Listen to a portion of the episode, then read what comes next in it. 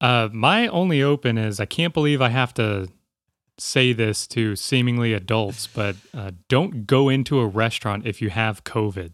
Oh my god. Just a random PSA. Um, it's not not a difficult thing to uh, to decide on. Uh, your move now, Josh. Yeah, yeah. If you've certainly if you've t- you know gone to the extent to where you tested and you got a positive result, and then you're still willing to go into like public, that's certainly a huge uh, humanitarian Selfish move. foul on on you. Um, Yeah, it's um. but I, with the, with the people that are like not willing to get tested and sort of the lack of the uh, you know pounding people overhead with PSAs about getting tested and having a big public outreach to get people tested all the time and that type of thing. I don't know. I'm sure there's lots of people who are going into restaurants with COVID and they have no idea, you know, because there's just Yeah. no impetus to test.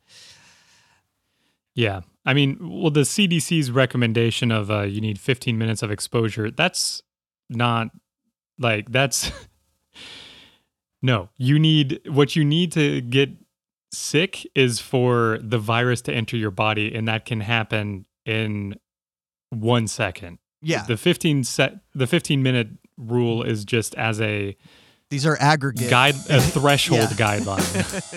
exactly. That's not how science works. was never ending to find that beginning that came before everything. Like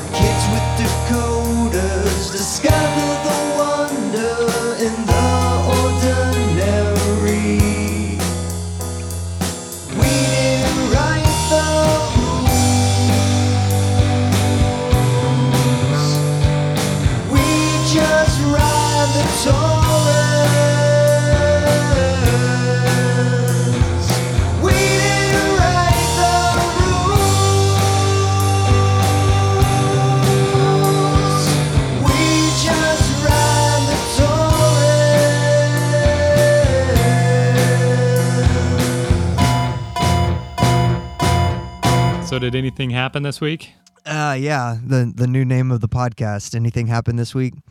Well, I was, you know, really getting refreshed, reminding myself what I studied last week to talk about Sagittarius A stars imaging. And um, I guess if we had done this like we had planned, where we were going to like record yesterday, somewhat early in the day, we might have, you know, just missed all the events. So, Yeah. you know, maybe uh, uh maybe if everyone wanted a uh, a black hole heavy podcast, um, we should have recorded yesterday morning.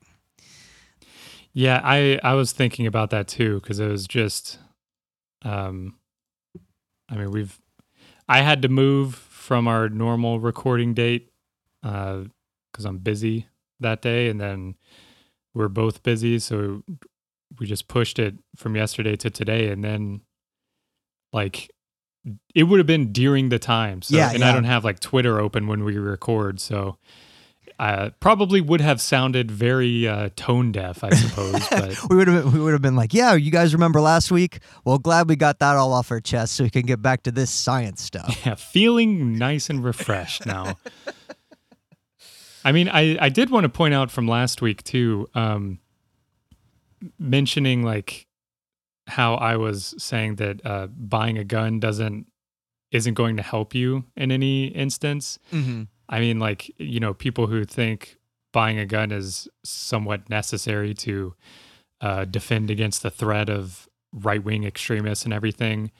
Uh, well, I mean, a lot of people bought guns and cops shot a thousand people last year. So uh, Well, it's, at some point, don't we have to get to like, uh, like, is there? I, w- I want to know: is there negative inflation on guns? Because like, there's so many, you know, enough for like every person to have, or every adult in America to have two, but for every one in America to have like 1.2 guns, if you include like every infant. And you give Mhm. them one. Everyone's got enough to have like 1.2, 1.25 guns. So at what point does like oh man, we're just we're just so oversaturated with guns that like they basically only cost like two dollars to go buy because there's just so many of them. Yeah. Like at, at what point is the is the demand met so that we're just oversupplied so that the price just falls through the floor? Because it It is funny. it that- evidently isn't yet because all of the uh, gun manufacturer stocks were way up this morning. everyone who loves saying supply and demand is is you know the golden rule yeah. uh, also love guns for some reason there's this weird overlap of uh of uh, contradiction yeah i mean it's you said it last week like things have to just get worse and you know turn the page on the calendar and uh things have gotten worse. And guess what? Not not anything's gonna change because they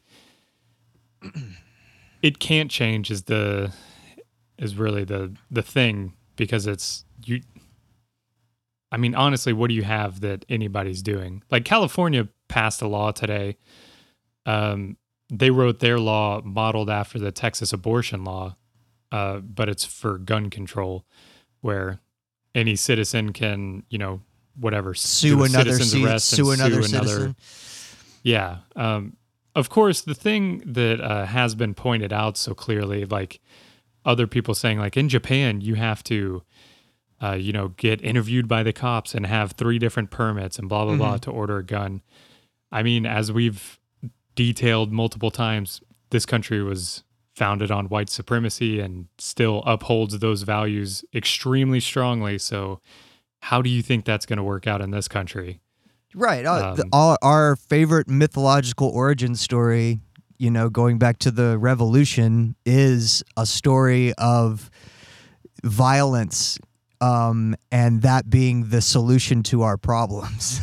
so it's it's not Yeah. like uh, we were we we don't really talk about like the nation being uh, this level-headed group of individuals coming together to talk about how to most equitably represent all the individuals in a country and you know we're going to have some clear-headed debate on on you know who should have what rights and how far are we willing to give these freedoms and all that no the the, the stories we talk about are like the Boston Tea Party and Valley Forge and the, the all all the Rambo moments. We we like our George Washington when he's doing Rambo stuff. We don't like him when he's like uh trying Being a horrible general? yeah, we don't like him when he's trying to like be uh, a moderate legislator.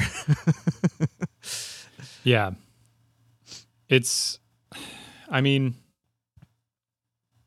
I don't know. You said you have some thoughts, so yeah, I guess my to- to to carry over what we talked about last week, and now that I've had even more time to get some clarity, um, I think the the underlying thing that's in this instance, which is also the instance with um, race relations and police brutality and income inequality and lots of other things that are going on just with the concept of American culture is this insistence on American exceptionalism as if all of these things that happen that are outside of what we define as e- exceptionalism are somehow outliers or that's not ap- actually representative of our body as a nation. And um, I think that is the major um, thing that gets in the way of us actually making any kind of reform or change to that culture that we all are a part of. Um, and we talked about it a little bit last week, but it's up to everyone to not only condemn these types of acts of violence, but also accept our role in it. Take accountability for it, even if we've dis- disagreed with it our whole life and we've been firebrands on social media, media saying it's terrible and telling all our friends this is not who we are and blah blah blah.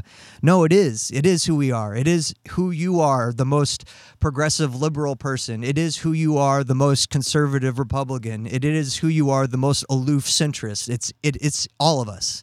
So the reason that's important is to ever affect change, whether it's a small issue in your personal life, um, a disagreement you have with a family member, or on an entire nation scale, the acceptance of your accountability, of your responsibility, of your role in the problem is the only thing that's going to get you to the point where you can be vulnerable enough to actually enact change that would upend the corruption in the culture or the violence in the culture or the inequality in the culture. You can't just do it from the outside looking in, prescribe it like you're some teledoc, like, oh yeah, I know what to do. You just just if someone could just go take this medication, then it would solve all society's ills. You have to really, really wrestle with yourself and understand that it's you. It's us. It's all of us.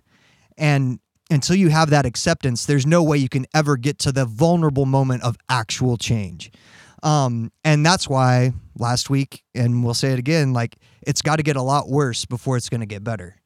Um, because I there's not that e- even after the events of yesterday and Buffalo last week and California in between and going back fucking 23 years ago with Columbine and everything else like there has never been that giant collective moment where we as Americans were all willing to have that introspective um, interchange with ourselves, with our family members, with our neighbors.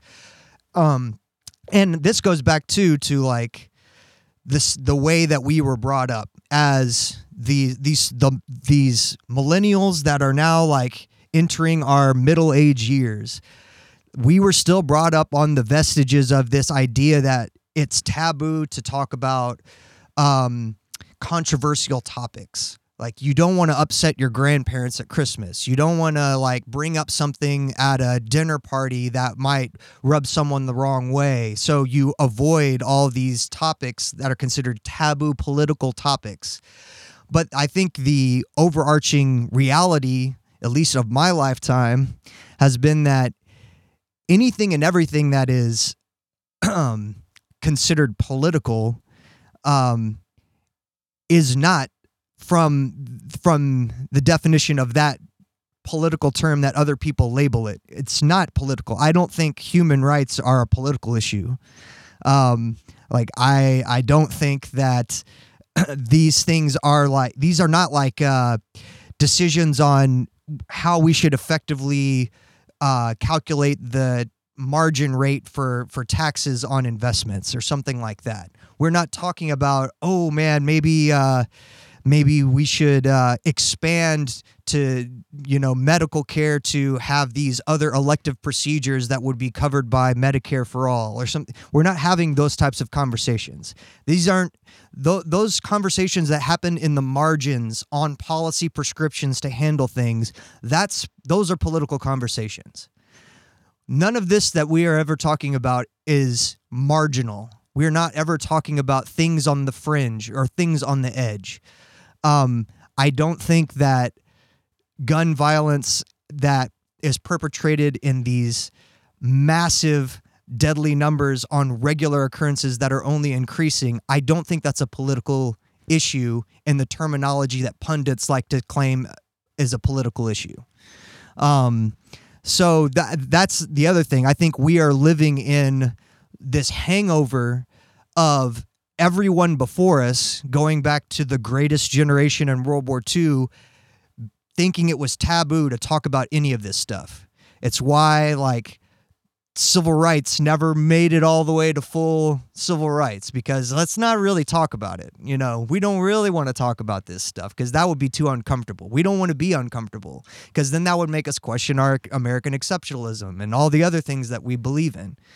Um, and we're just at a time where either we have to make everybody uncomfortable all the time or we have to just accept the culture for what it is and hey, this is just America. And if you're not going to be part of willing to if you're not willing to realize that you are an active participant in the history that's unfolding before your eyes um, then maybe uh, we got to find another country or some somewhere else to to live to avoid the uh, avoid the massive death machine that that our culture has become.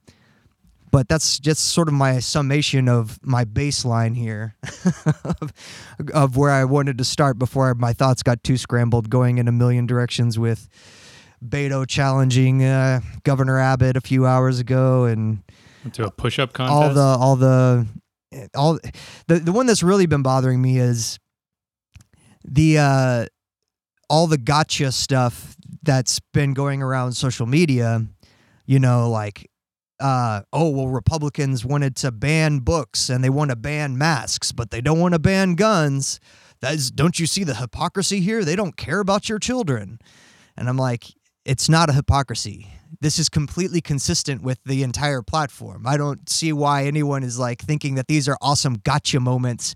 Oh man, they're going to be so stuck in a corner now. How's anyone going to ever Yeah. believe in them or vote for them again? We got you, buddy. Um, no, it's totally consistent with everything that we've talked about on this podcast. Like, especially if you're just talking about the focus on schools.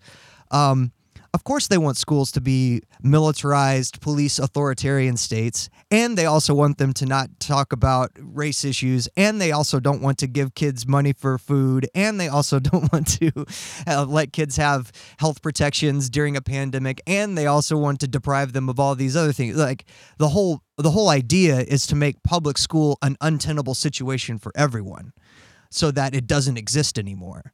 Um, so who gives a fuck if people you know go and shoot up a school that's just going to help us get to the inevitability of where we want to be um so i in my mind i don't see the uh these uh cool uh rhetorical games or policy decision gotcha games that are being played out on on social media because i think it's completely consistent with the ideological principles of that party.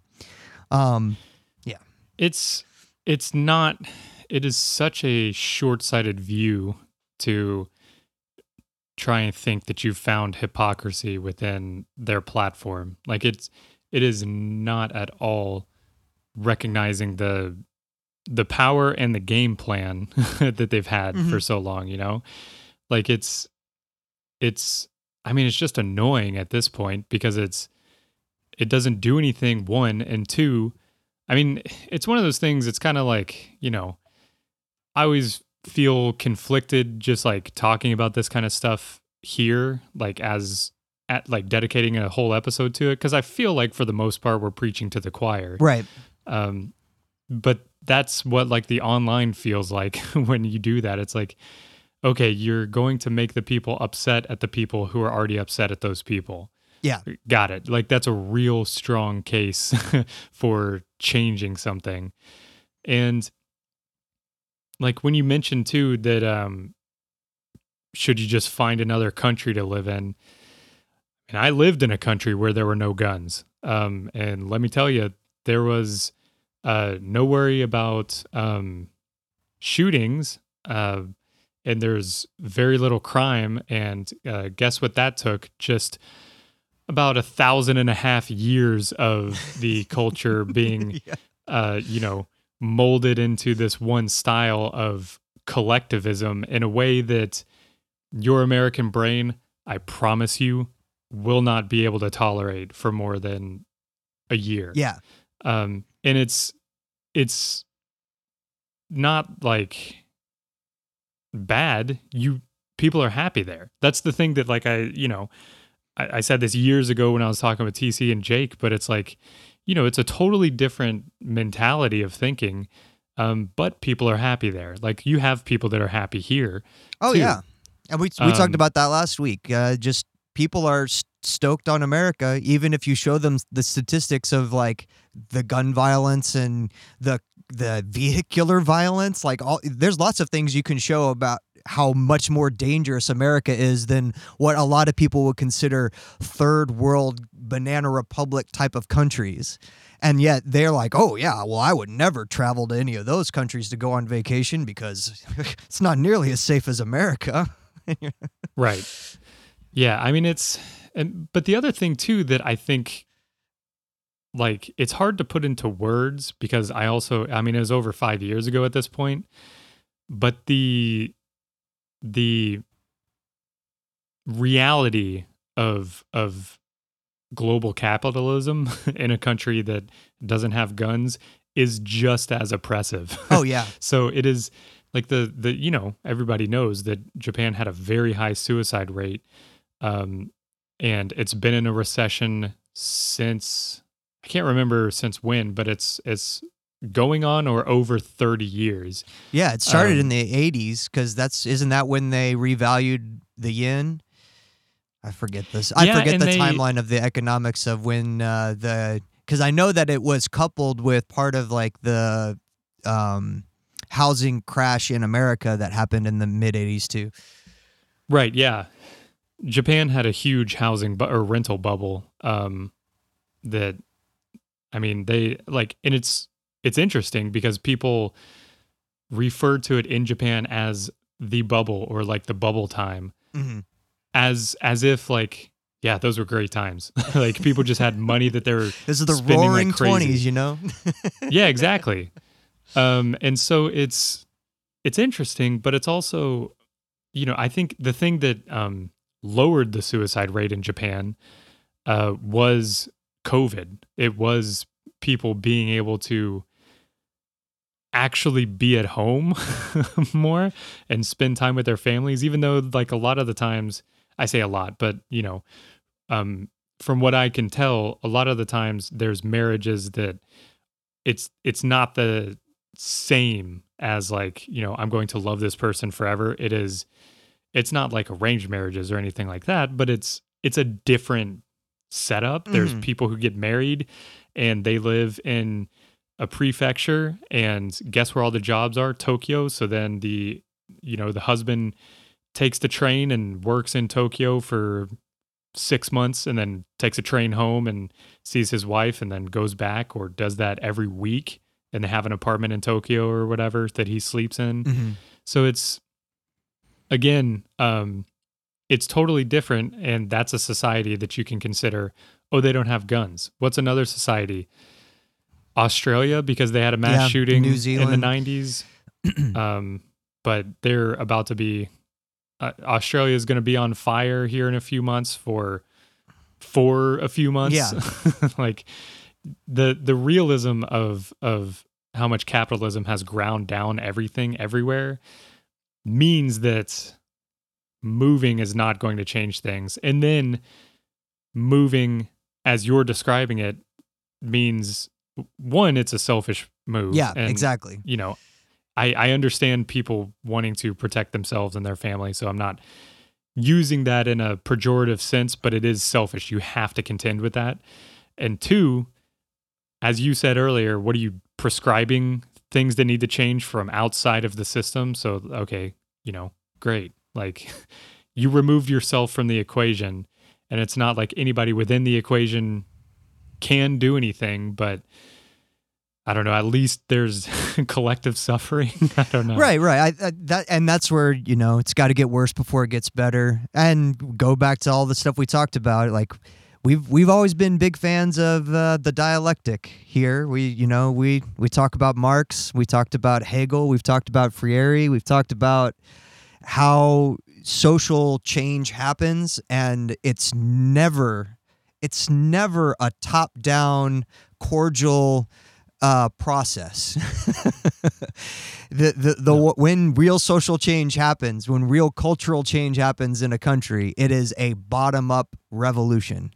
Um, and that's why in, in pedagogy of the oppressed, like the main focus is on you have to it has to be done through through the children and having them understand from an early age they have an active role to play and not be taught as if they're like um bystanders to or just watching a movie of reality you know they're they're act, have to take an active role because it's not going to be an old Bernie Sanders firebrand that is going to be the one that changes the culture. I mean, it's fun it's cool to have that as like a person who maybe wakes people up. You have somewhat of like a populist type of approach that rallies a bunch of people to some political action that, that maybe they didn't know they was inside of them before that that role is necessary, like we talked about in the French Revolution and those types of things. But the actual change happens from the generations beneath that person that are building it up. It doesn't happen from the top down. It doesn't happen from Robespierre. Robespierre's not going to be the guy who leads the new France after after the fucking revolution. He's going to become paranoid and murder everyone. like it, this this this has happened many times in history. Um so I don't necessarily feel the uh the ground swelling around me of uh of this bottom up type of cultural revolution that is that we're on the cusp of or anything like that. If anything, we're at the stage now where we have a bunch of sundowning baby boomers that have, you know, no term limits and have established themselves through the benefit of money and politics and lobbying to like positions of power that they've held for multiple decades and they're going to claw at everything as their as their daylight sets on the horizon. They're going to claw at everything to get it back to the closest where it was whenever they started to think about coming to power. And we are in we are experiencing the clawback. And the clawback has to get really bad before you have the uprising. So I don't I'm not here to say that I, I think that uh, gun legislation is going to change. If any of the fucking bills um, that are that the House passed that the Senate refuses to vote on right now, none of those bills would have stopped what happened yesterday. They wouldn't have. Yeah. Um, like it's it's I don't know it, the the the same sort of sense of despair and um desperation and sort of answerless type of hollowness that I felt after 9/11 when, you know, the Patriot Act was instilled and now we have and we still have the TSA at the airport and everyone still has to go through all of this to fly on a plane and all of that. Like if that is just evidence that you once these clawbacks start to happen they are almost perpetual. It's going to it's going to maintain that level of authoritarian oppressiveness once it gets back into the system is going to stay there if not get worse. Um, so you can think that maybe we were having this great you know like late 90s dot com boom time of just everyone having a bunch of free love again and it was all awesome and um, you know we we were thinking that gay people were finally uh, over AIDS and you know, all all these sort of cultural revolutions that we were all experiencing as teenagers, and all it took was like a couple events to claw back in extremely authoritarian and oppressive ways on any of those things that we thought you know as like 13 and 14 year olds might be might be freedoms that we could experience Yeah. I it's just I mean, I'm looking at the COVID cases right now too. And it's it's like one thing after the other that it all goes together. Like okay, everybody uh told me I was being selfish for saying Biden wasn't going to do anything uh to better your lives. And um what has he been doing lately telling states to take whatever leftover COVID money they have and fund more cops. exactly like, uh, COVID is on the upswing right now. Like, the last time we had this many cases was right before the Omicron explosion in December. And uh, the deaths were higher at that time because we had a previous large spike um, that August and September. And so these things aren't over. Um, healthy adults still can't get their fourth vaccine, technically, because they just forgot to update the parameters, even though people aren't going and getting booster shots like they were getting the original vaccines. And it's been over six months since you know the first booster because so they you know they staggered it Mhm. and said well healthcare professionals then vulnerable and all that kind Yeah. of stuff Makes sense totally. Then you get out to the first booster. Well, because we didn't know there was going to be a need for a booster, we have to ramp it back up. So we'll delay healthy people and we'll stagger it again. Okay, well, you staggered it then. Now you knew that there was going to be a need for more booster shots, and they just no longer tell you you can get it. So you have to go and lie to a CVS Hey, in order to get As it. long as as long as you've uh, smoked a couple cigarettes at any point in your life, I think you qualify under the CDC guidelines for uh, for the uh, getting access to the second booster. So, if you ever in high school or college at a party smoked a cigarette, I think you can very uh, steadfastly, without lying to to the to the booster giver people, say that I am qualified to take this to get this shot. Yeah, I don't know. It's it's just insane to me that like the that a politician doing anything other than tweeting, which Twitter is not a real thing. The percentage Oh, of yeah, Americans it's not that are on Twitter yeah. is not real. Um not yeah, not representative. It is it is it is so disheartening that people think a politician going in public is something applause worthy. Like it's driving me nuts. Uh, the the Beto O'Rourke praise for going and you look at the video. I tweeted it out. Literally less than thirty seconds of him wagging his finger at Greg Abbott It was about and a then he minute. turns around and walks out. Yeah. It was not a minute. It was 30 seconds. Then he turned and walked out. Well, and then he- and then, then he he stopped once the he goes back. cameras got on him Well, the because he's running for governor. I will say that um, I don't I don't mind the Beto going and and talking to them because it's kind of been hit. This has kind of been his big issue, especially since El Paso.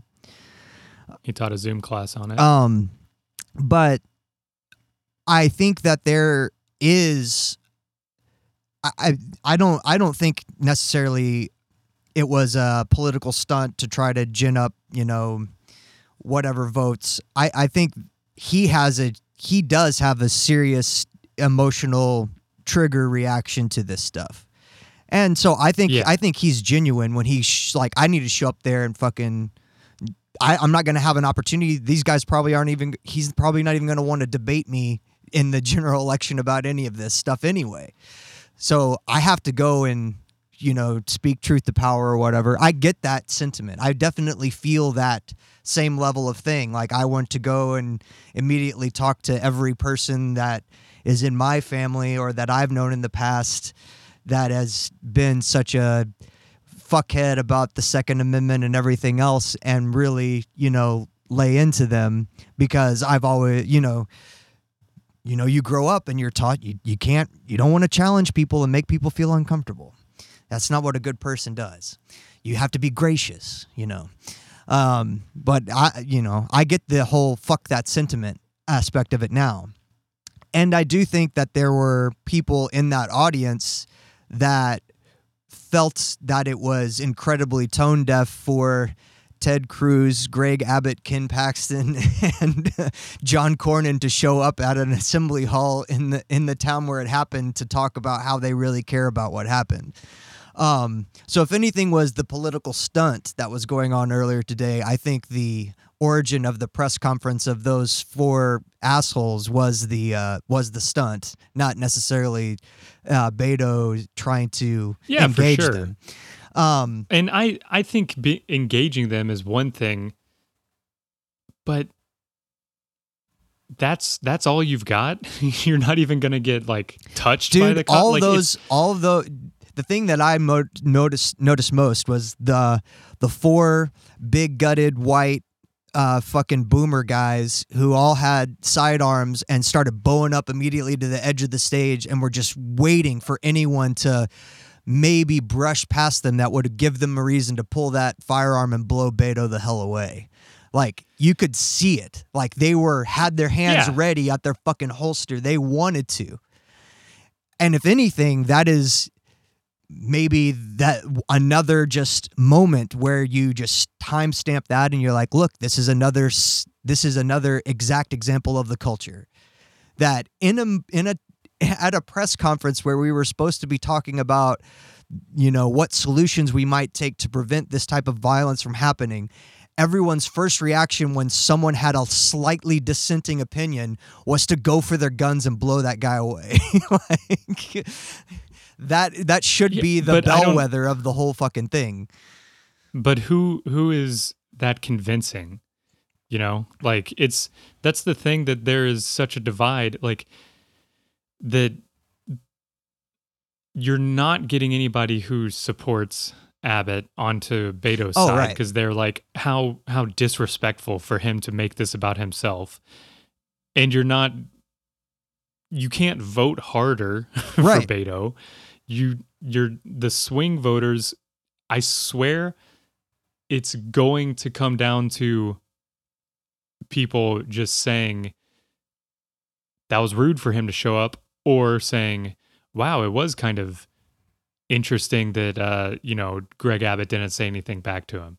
Like that's where you're going to get the voting divide and it doesn't it's not going to make much of a difference. But this stuff also happens like you know living where I do I see it way more this has happened every single time somebody running for LA mayor goes out in public, black and brown activists jump them and yell at them about their, you know, like the main guy that's got a ton of support is anti abortion and Pelosi is doing robocalls for him.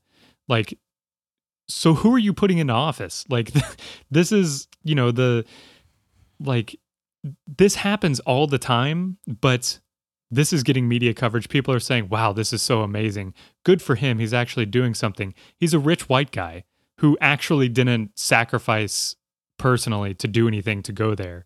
So that's why I think that it's the frustrations from me towards Beto doing this is more so that he has he been planning to run for governor the whole time? That's why he didn't run against Cornyn or you know is he's he just seems so theatrical that it and he doesn't ever actually talk about his his money and his family on his wife's side and where it comes from so it's it's something where it's it's like you know if it's theater you can have a character you like. Mm-hmm.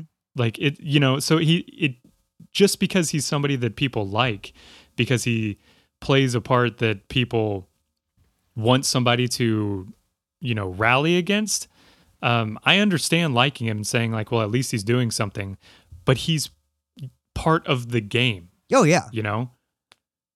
That's that's really just where i think the the um hair on the back of my neck stands up from like just the weird feeling about it is like you have to recognize like that voting him into office isn't going to change anything. Maybe maybe voting him into governor is going to make it that much more likely that some sort of regulation passes in Texas. Okay, well, where did Sandy Hook happen? Not Texas. Yeah, yeah, and I- and know, that- where's the next one going to happen? and that was the big thing that you know I I hope doesn't get glossed over from Abbott's press conference when he was actually speaking before Beto um, interjected, like him saying uh, Abbott going out of his way to say that uh, New York, L.A., and Chicago they all have way stricter gun laws than anywhere in Texas do, but look.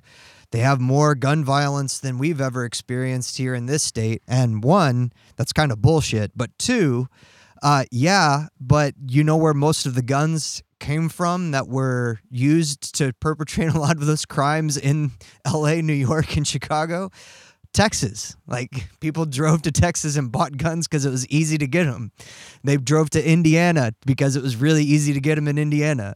Like they, they're you can be a, a state or even a city in this country and have some really strict laws around your community organization and how you want things to operate.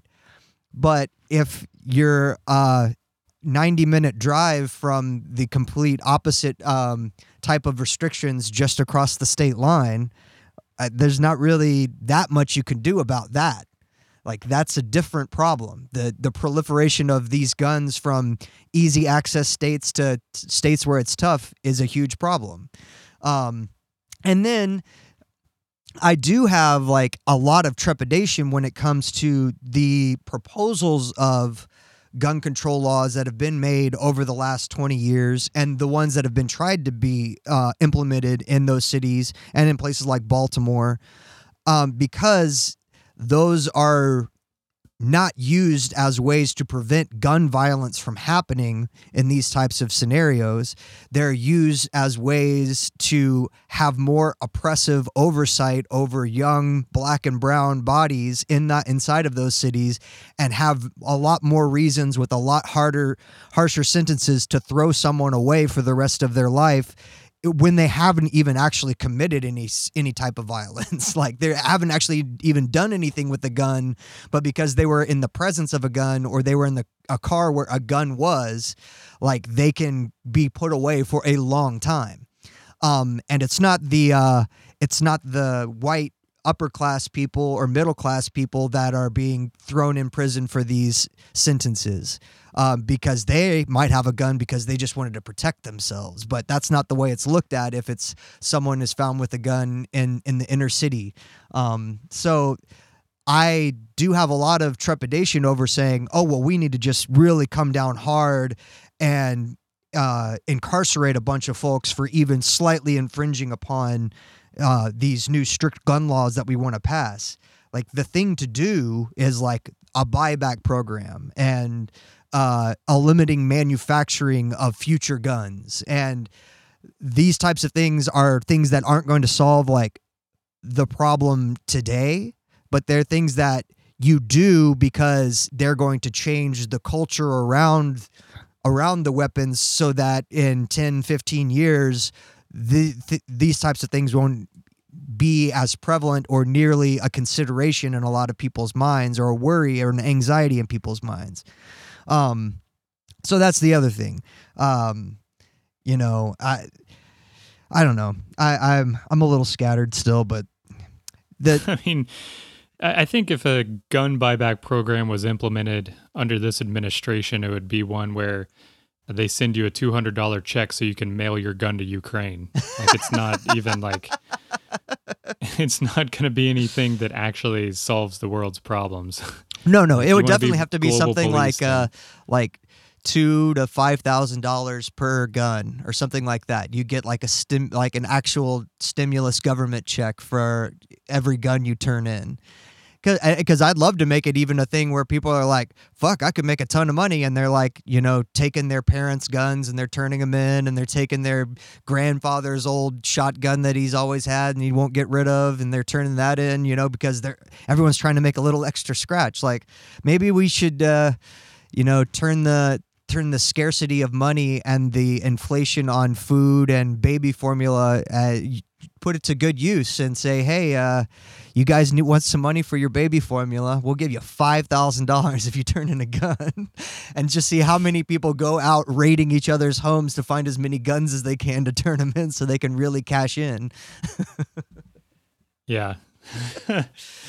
Hypothetically, let's don't worry because those people don't know how to fire them anyways. Right. yeah. And, you know, I, I don't think that I think it's obvious, you know, we don't need to get in the woods on like uh fucking the interpretations of the Second Amendment or uh the founding fathers types of arguments or what a the explaining to people what a fucking Oxford comma is in inside the Second Amendment and how you know grammar matters when you're trying to make sense of what a sentence means. So maybe don't, don't- just take one clause and think that's what it means. The getting into the Second Amendment bit has never been my bag because I don't care about the Constitution. Right.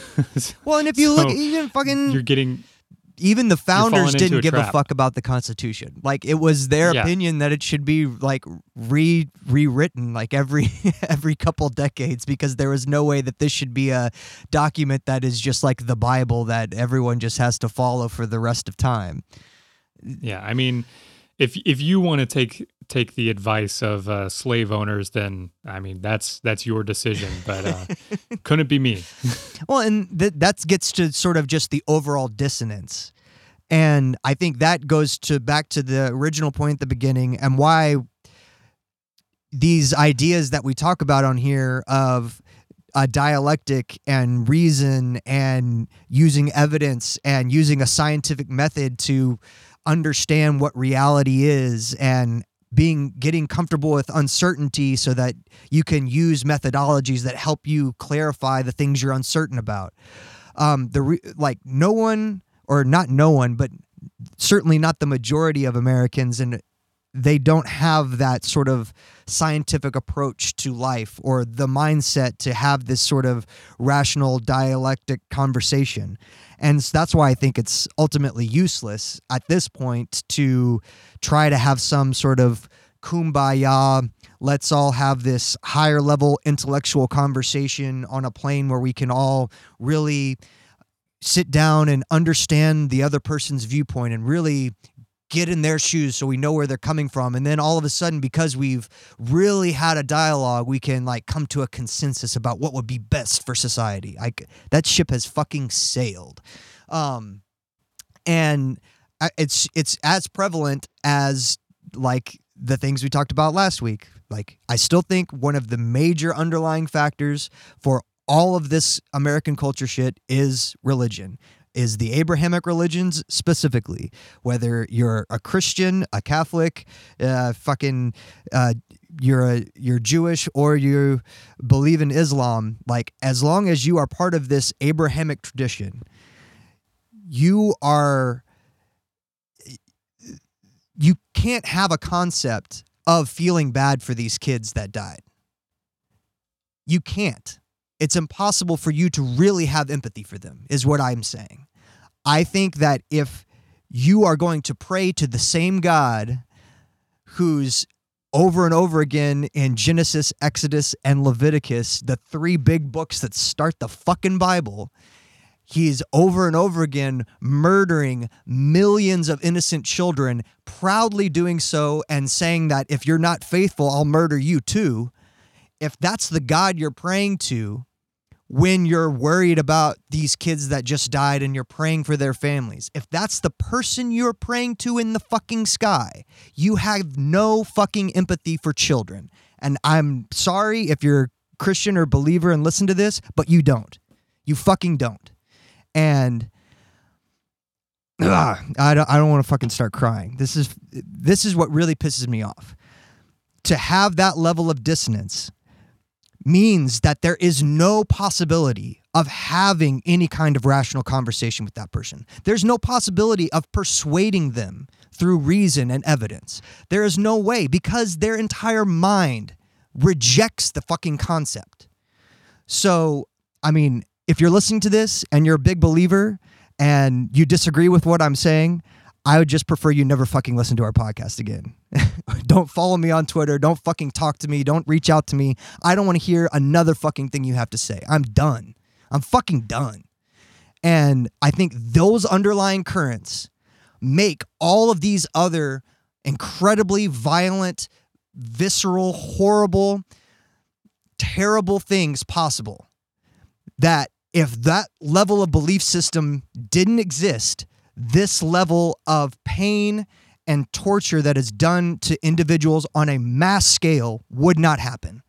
And I, you cannot convince me otherwise. So fucking don't even try. Yeah, I mean, we mentioned it last weekend, but it's or last week. Um but I mean, it just kind of the thing that I keep thinking about is like like this morning I had a phone call and uh uh the person on the other end was like, "So, how are you holding up?" And uh I replied like, "Oh, did you know that I like had allergies this morning or what?" and they were like, "No, Texas." And I'm like, "Oh yeah."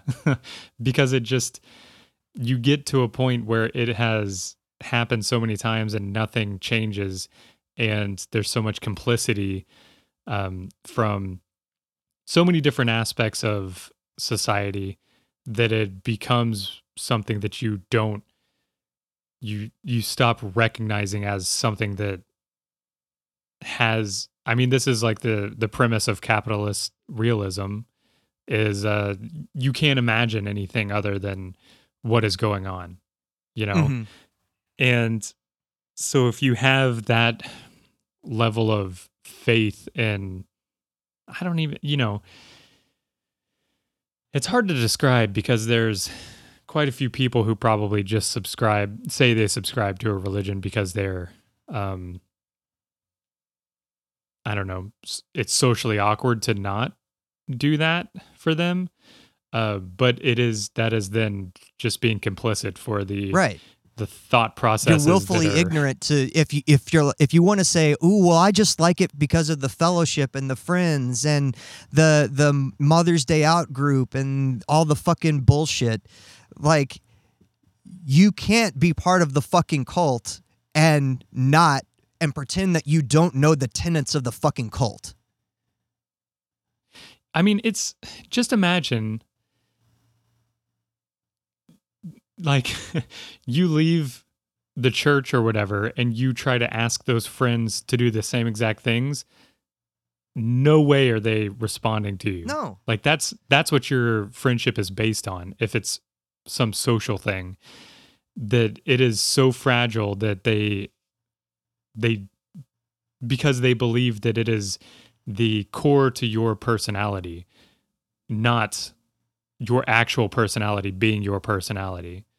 Like you know what I'm saying? Mhm. It's you can't have um, We're- we're- a life outside. We're of those joined by the devotion to this one thi- this this mythology. So if you just want to go for the fucking parties and you want to say, "Well, I never actually read the Bible and I don't really know what the Moses story is and I don't know what Passover is and I don't know what John 3:16 was and I don't know like the books of Isaiah and Ezekiel, like I don't get all that stuff." Like, well, then you need to fucking leave the church cuz you you aren't in it for the right reasons.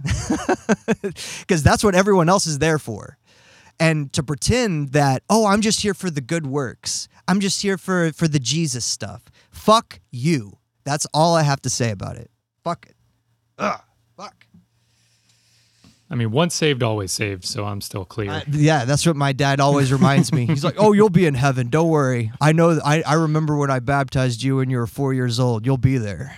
I'm like okay Yeah. gee thanks. It was strange that my uh, my dad always loved pointing out. It's like, yeah, you know, as long as you were uh, you accepted Jesus into your heart, you could become an axe murderer, and you're still fine. And I'm like, that is a really weird thing to be proud about.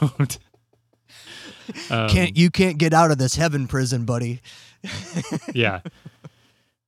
Uh, but yeah, it's you know, it's I don't know the the politics of it are are not good. The you know, I I sort of see the relationship you're pointing out between religion and these things, especially from a foundational aspect. Um, but it's also I like all The the, appeal all the appeals from the evangelical wing of every stretch of politics where we just aren't teaching the bible enough. We just have lost what it means to be a christian family. We just need to get back to the golden rule. We just need to get back to the teachings of jesus. Like that's what the refrain was from the, the prescription to solve these problems for these poor, deranged, mentally health troubled individuals who go in and shoot up schools. It's not the guns. It's not even the fact that we don't support mental health, you know, uh, prescriptions to help these individuals. It's the fact that they're not praying enough or they haven't they're not getting the right type of intervention from their church leaders and oh their their their father must not have been a very good Christian leader of his household and all this fucking bullshit. And every, those people lap that shit up because it absolves them of any type of responsibility or accountability in the situation. They don't have anything. They don't have to have. It's not me, man. I fucking go to church. I prayed for him. Yeah. I mean, it's you get to a point. I mean, it, it like with the church thing. I I guess I've just been so removed from it for so many years that like I it still stuns me that people are um buying into it that the the level of like disconnect between what is that what actually results from those things is shouldn't should be pointed out i think. Um like you should have to reckon with the things that you support actually having consequences on some scale Right, and that's that's why I would I think and this is what I told Nikki yesterday. She's a school teacher. Um, so today they refreshed their drills, and her like site manager told her today, like, if this happens, uh, you've you know you don't have to do the duck and hover in your classroom. Like she has two two doors, one that enters hers, and then one that it leaves to the playground. And like, because we talked about it, like if this if anything ever happens at your school, like the goal is to s- grab as many kids as you can and you run out of the fucking building. like, you get as far as far away from it as possible. And the site manager uh, today told her the same thing. And even to like the uh, to to the point where if there's kids that don't comply with running away, you just have to kind of leave them behind to save as many as you can because staying behind for a couple more seconds could be the difference of like you getting some out or all of you getting shot in your classroom type of thing. And that's the type of shit that they have to think about. And these are fucking preschoolers. And they know Yeah. about it. Like they know where to hide in the room. They know like their plan. They they they they've done it many times already in one year of preschool. They've done it multiple times throughout the year. Before, you know, this most recent shooting, it was just part of the curriculum. Um, yeah and you know, her dad is big NRA gun fucking nut.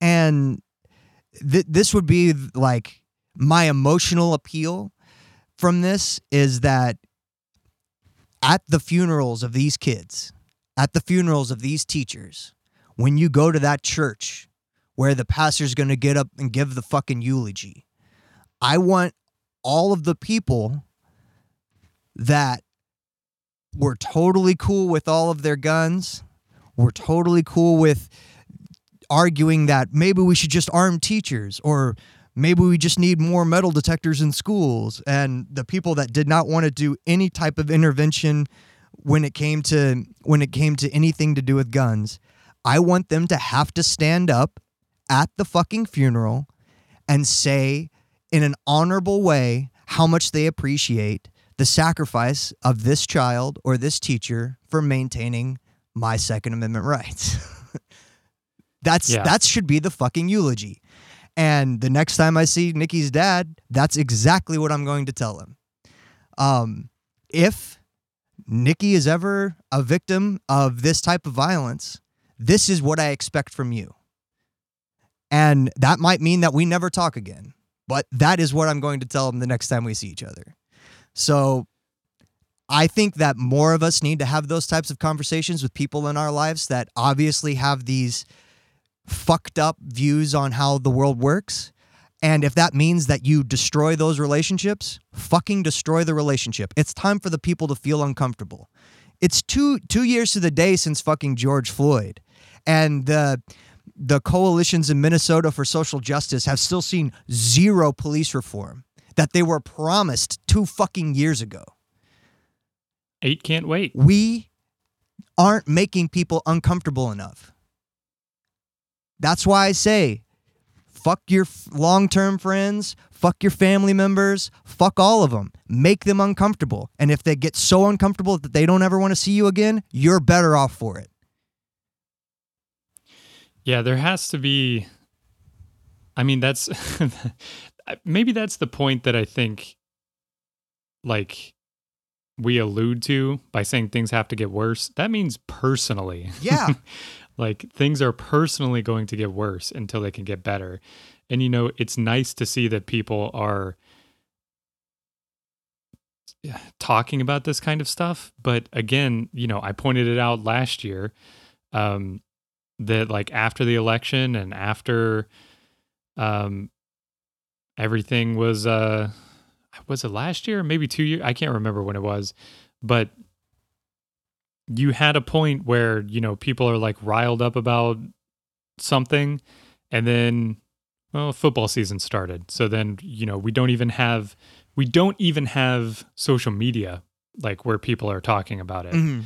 and you know i understand uh, a lot of people like sports but it's just it's amazing to me how quickly people can retweet something about and this is why i say twitter doesn't matter but it's just insane that this is how your brain is going. And then i i hope that you take the time to analyze what that's then doing to your brain that you can be reading the twitter moments about how horrible the mass shooting was and then immediately talk about you know some sh- shot luca made or whatever. Like it is destroying your brain right there, there is there to- is a massive amount of i think that it's it's a little tough because i think that everyone is going to cope in their own way with different levels of trauma.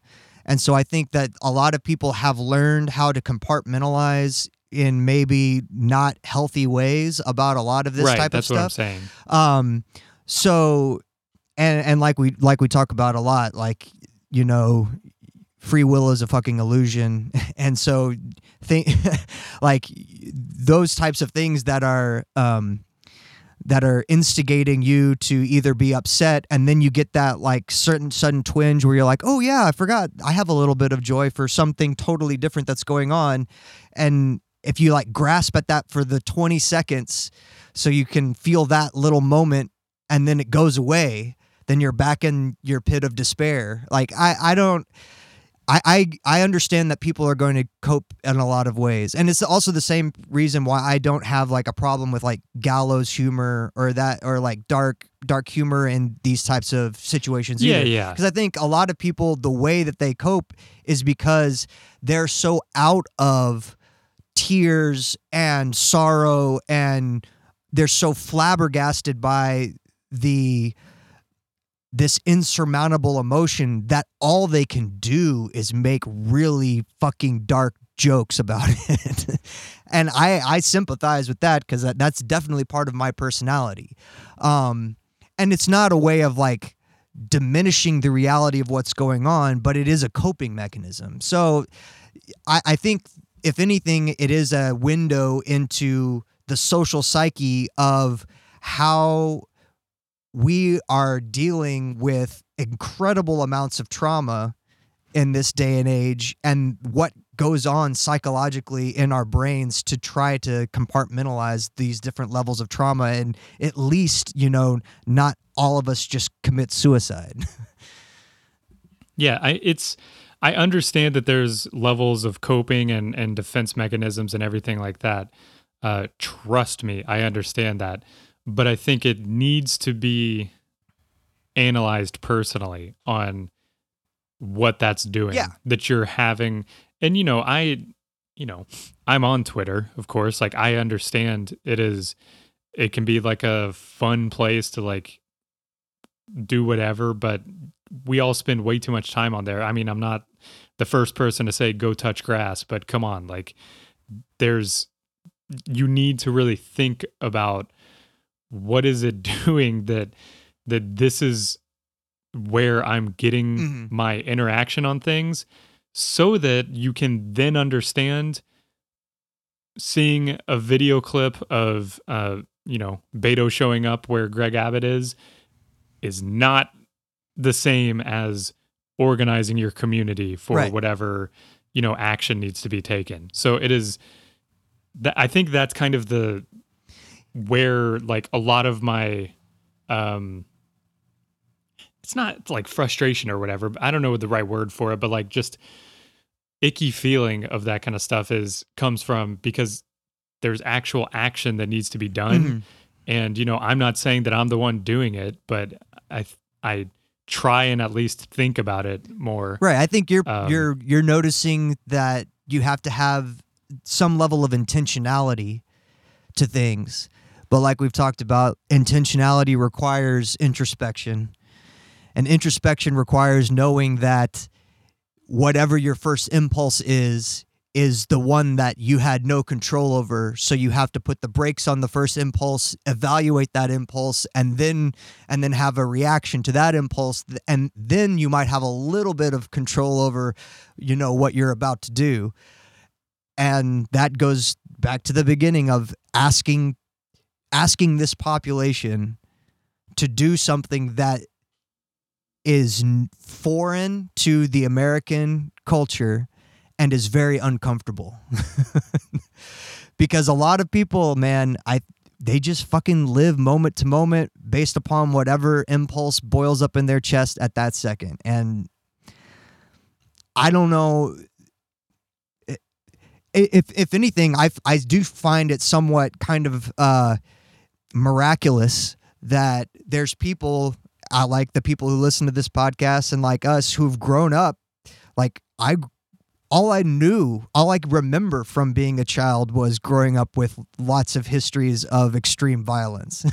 like I grew up during the during fucking Ruby Ridge and fucking uh, Branch Davidians and the Oklahoma City bombing and Columbine and the Killeen Luby shooting and fucking all the ones that I forgot and everything that's happened since I since 9/11 and to to be individuals here that still sit and have this visceral disgust for this level of violence and how it's just embraced and ingrained in our culture it's kind of amazing that we don't just we're not you know inoculated to it and we don't just embrace it uh, like all the other fucking uh America's the best fucking patriots out there who just want to get guns and say this is worth the sacrifice. Like, I, I'm. It's it's astonishing that there's at least a large faction of this, of this country that still hasn't, you know,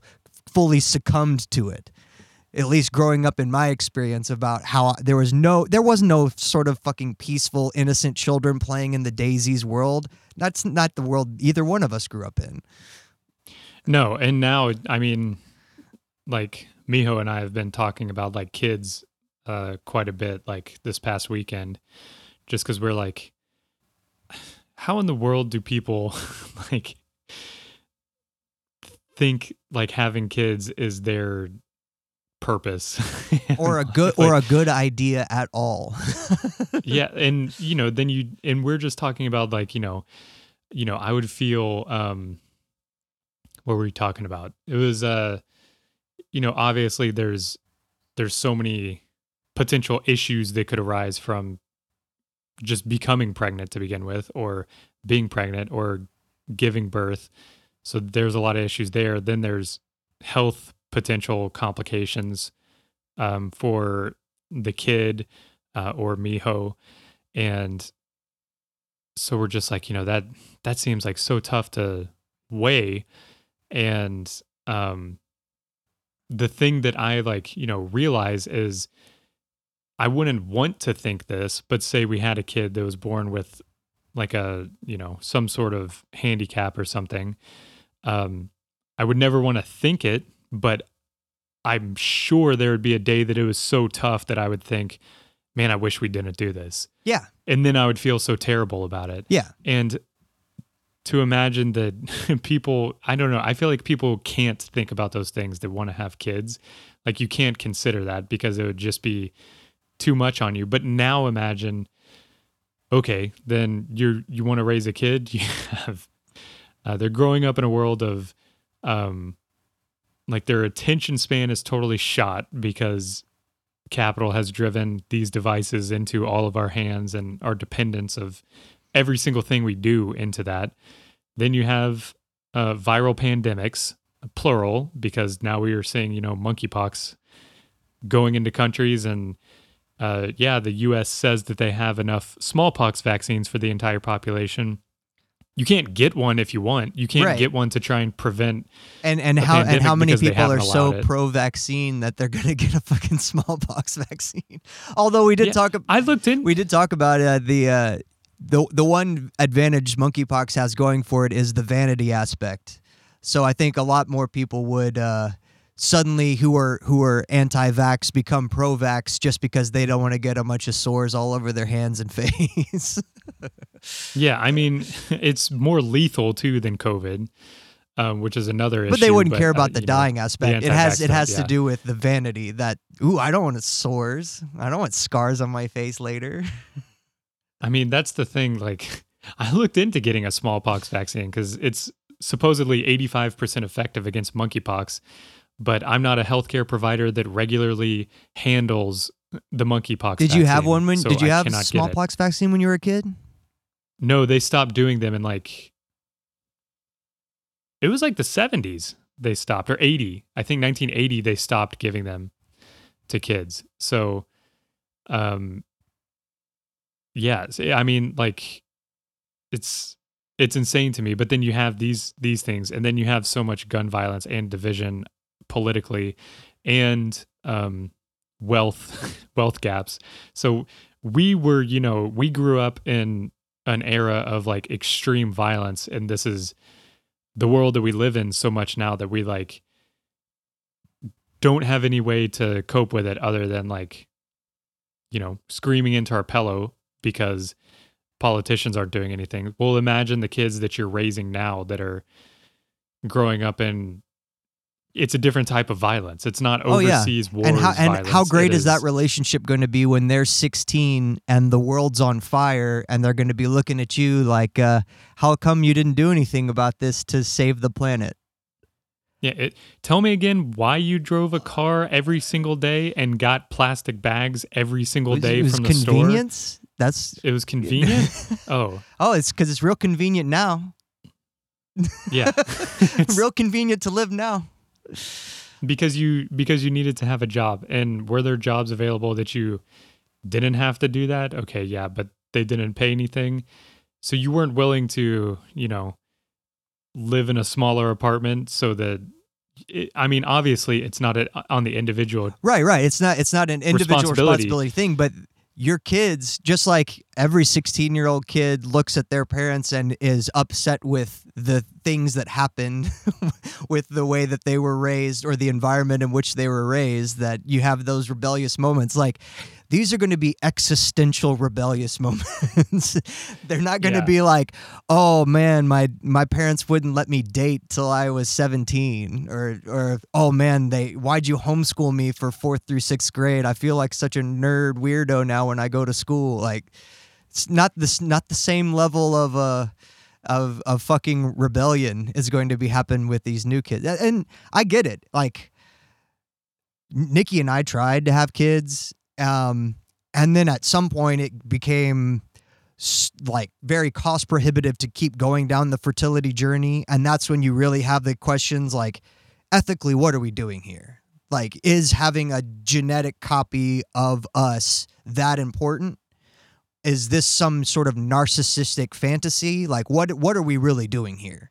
Um is, are we going to actually bring a kid into a world where the best probably the world is going to be is the day they're born and it's going to get progressively worse their entire life and they're going to have wor- like worse economic outcomes worse environmental outcomes and worse health outcomes every day that they live going forward. Like is that really a great idea? Um and you know i think there is something to like with Nikki being a teacher, but also, you know, when you're when you do have make the tough decision to not have children, it does free you up as an individual then to be do a lot of like healthy type of parenting type roles. Like I've got nieces and nephews, both my brother and sister have multiple kids. Nikki, you know, has all of her kids that are her students and everything. Um but being childless I think helps you be a better sort of advocate for those children that aren't your biological children. Like you can almost do some better parenting type stuff with them than their actual parents can because you can you know be a sounding board you can be that listening function you can be that one that um, is there and accepting of them when maybe something isn't going the, as smoothly in their home life because there is going to be this overarching narcissistic tendency to really want to control your individual offspring. And that can lead you to do things that maybe you'll regret later because you did some bad stuff as a parent the way you reacted to them the way that you let your anger get out of control all- that type of stuff. And having sort of uh, advocates in the family or in your classroom or whatever that aren't parents and don't have that kind of baggage, I think is can be beneficial to other relationships with other children. Yeah, I mean it's uh, it, it's just one of those things that we're like, I don't know when anybody, I, I don't know, I don't think people would go through it that think through it as much as we're thinking through it, just because it's, yeah, and to imagine like that's the thing that I don't know why um this particular shooting is having so much coverage uh, of like the which is insane. Um, It's- but I haven't seen this much coverage of like stuff after the fact Since Sandy like, Hook. like the, um, well, I mean like the, like video of like the parents going to do DNA tests so that they Yeah. can make sure they have the right mangled body to put in a casket. Yeah, that's what I was saying. It's not weekend. since Sandy Hook do I remember that level of coverage because it was sort of the same thing with Sandy Hook where they're such tiny bodies that having AR-15 rounds go through them like actually is like rips rips them apart. And you know, not not to be you know morbid or whatever, but I think everyone needs to really wrestle with that fact because I think it does kind of over sanitize it when you just call it oh mass shooting, AR-15 yeah, exactly.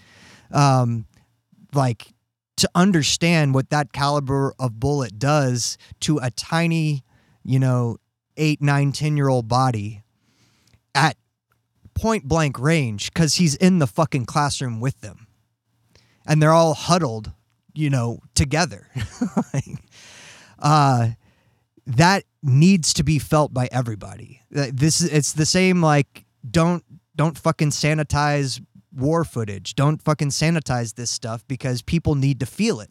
You really need to feel what this is like. Some people don't have the capacity for empathy beyond like their next of kin and just using words uh, that you know overly simplify the actions that happened don't ever hit the triggers inside of their body to let them have that empathetic response. Sometimes you got to confront people with the completely torn to shreds bodies that parents can't identify um, as they go into the room and the way that the the the hospital is trying to determine who is still left is by process of elimination of the parents still left in the waiting room to know who they got to call back to find out if they need to identify their kid because only Yeah, the like, I fucking mean- parent can know oh yeah my kid chews its fingernails on that side and i know exactly what that looks like on that hand because that's the only identifiable piece left Yeah. I mean, can you imagine being called to ask what what clothes was your kid wearing this morning? Something that you don't even think about because that's the only way that they can identify a body. Like, you know, you need to fully conceptualize what that is like because that's what's happening today for what, like 15 families? How many kids was it? 19. 19 kids and the people who are in power and have majority in the senate they have the white house and they have congress uh, said they can't do anything because they've got plans for the memorial day weekend and they kind of were thinking they were going to get off a little early. Uh, you know it's wednesday and really if you think about it, a three day weekend's not that much fun We- unless we- you can have They three days prior. they they tried they tried to call the school district to see if they could put off the shooting until after Memorial Day, but then they found out school was going to get out on Friday, so that wasn't going to work with the shooter's schedule. So it's it's all got fucked up. Right. I mean, it's it's one of those things that, um, again, to, for things to actually change, it needs to get worse, which means you need to actually experience on a personal level those things that make it so much so that you can't like stand it anymore and don't think you can vote your way out of this or whatever. You know, I don't have a prescription of what could possibly change things. I I honestly think that the country is just going to crumble into you know, um states and then regions that are against each other. Mhm. Like that's you know, like the word It's state gonna it, you might have a breakup like the USSR broke up. You know, like Yeah, well, like the word state in every other context means a country. Yeah. that we're the United States because it is. we're supposed to be a bunch of of- republics that are made up of these individualized countries that all caucus together.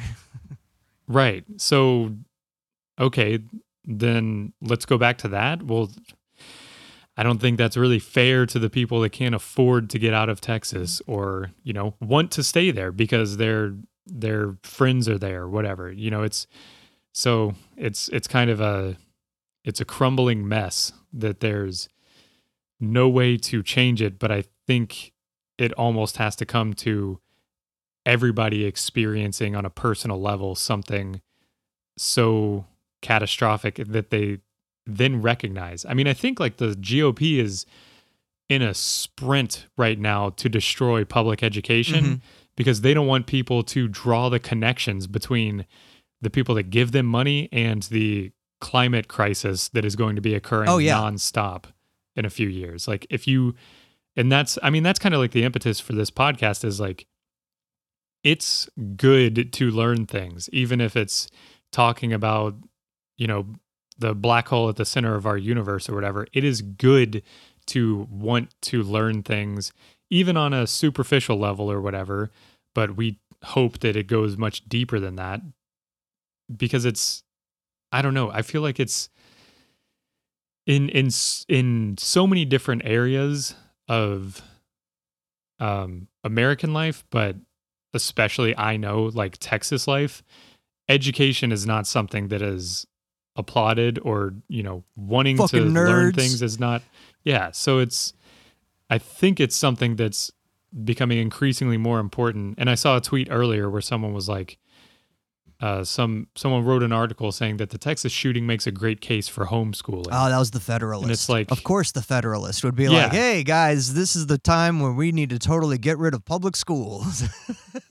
That's So, the I mean, solution. to, we'll stop having school shootings if we just get rid of schools.